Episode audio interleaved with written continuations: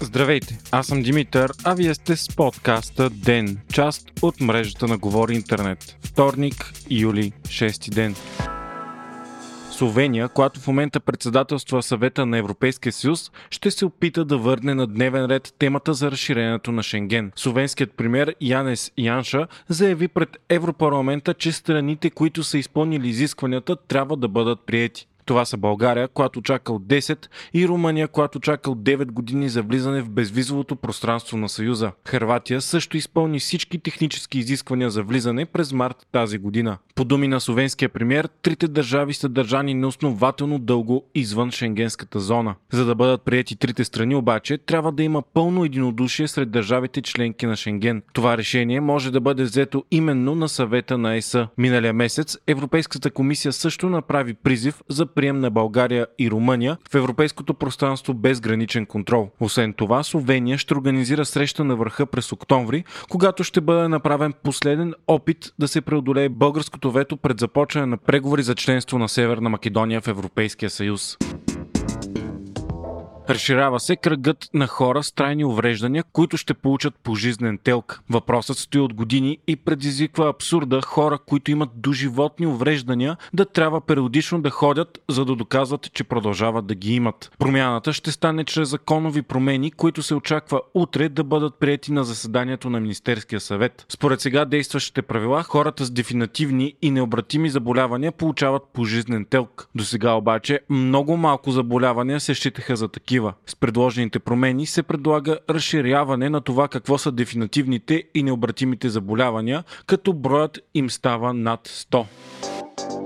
Пътнически самолет се е разбил над полуостров Камчатка в далечния изток на Русия. Всички 28 души на борда са загинали. Вече са намерени останките на машината, а причините за инцидента се разследват. Полетът е бил от регионалната столица на Камчатка до малкият град Палана. Сред пътниците са били 4 областни управители и кметът на Палана. Самолетът е бил Антов Ан-26, който се използва от 1982 година и е бил технически изправен. Инцидентът е станал при захождане за кацане на само 10 км от летището.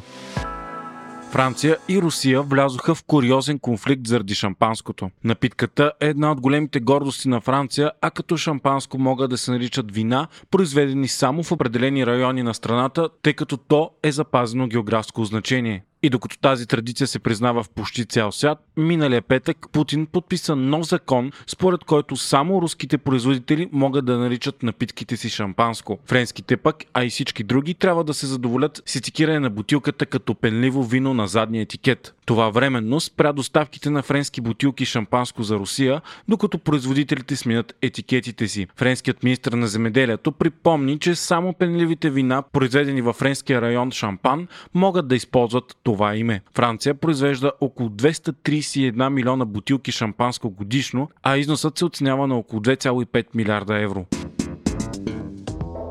За поредна година двете най-желани специалности в Софийския университет са право и психология.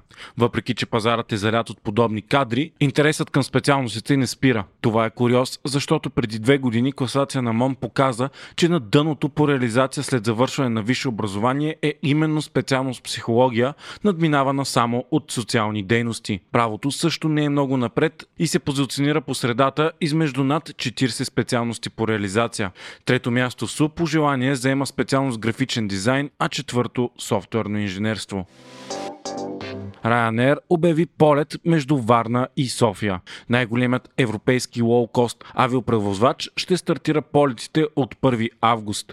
Те ще са 5 пъти седмично и за сега ще продължат до края на октомври. На сайта на Ryanair могат да се видят цени за август, започващи от 10 евро в посока.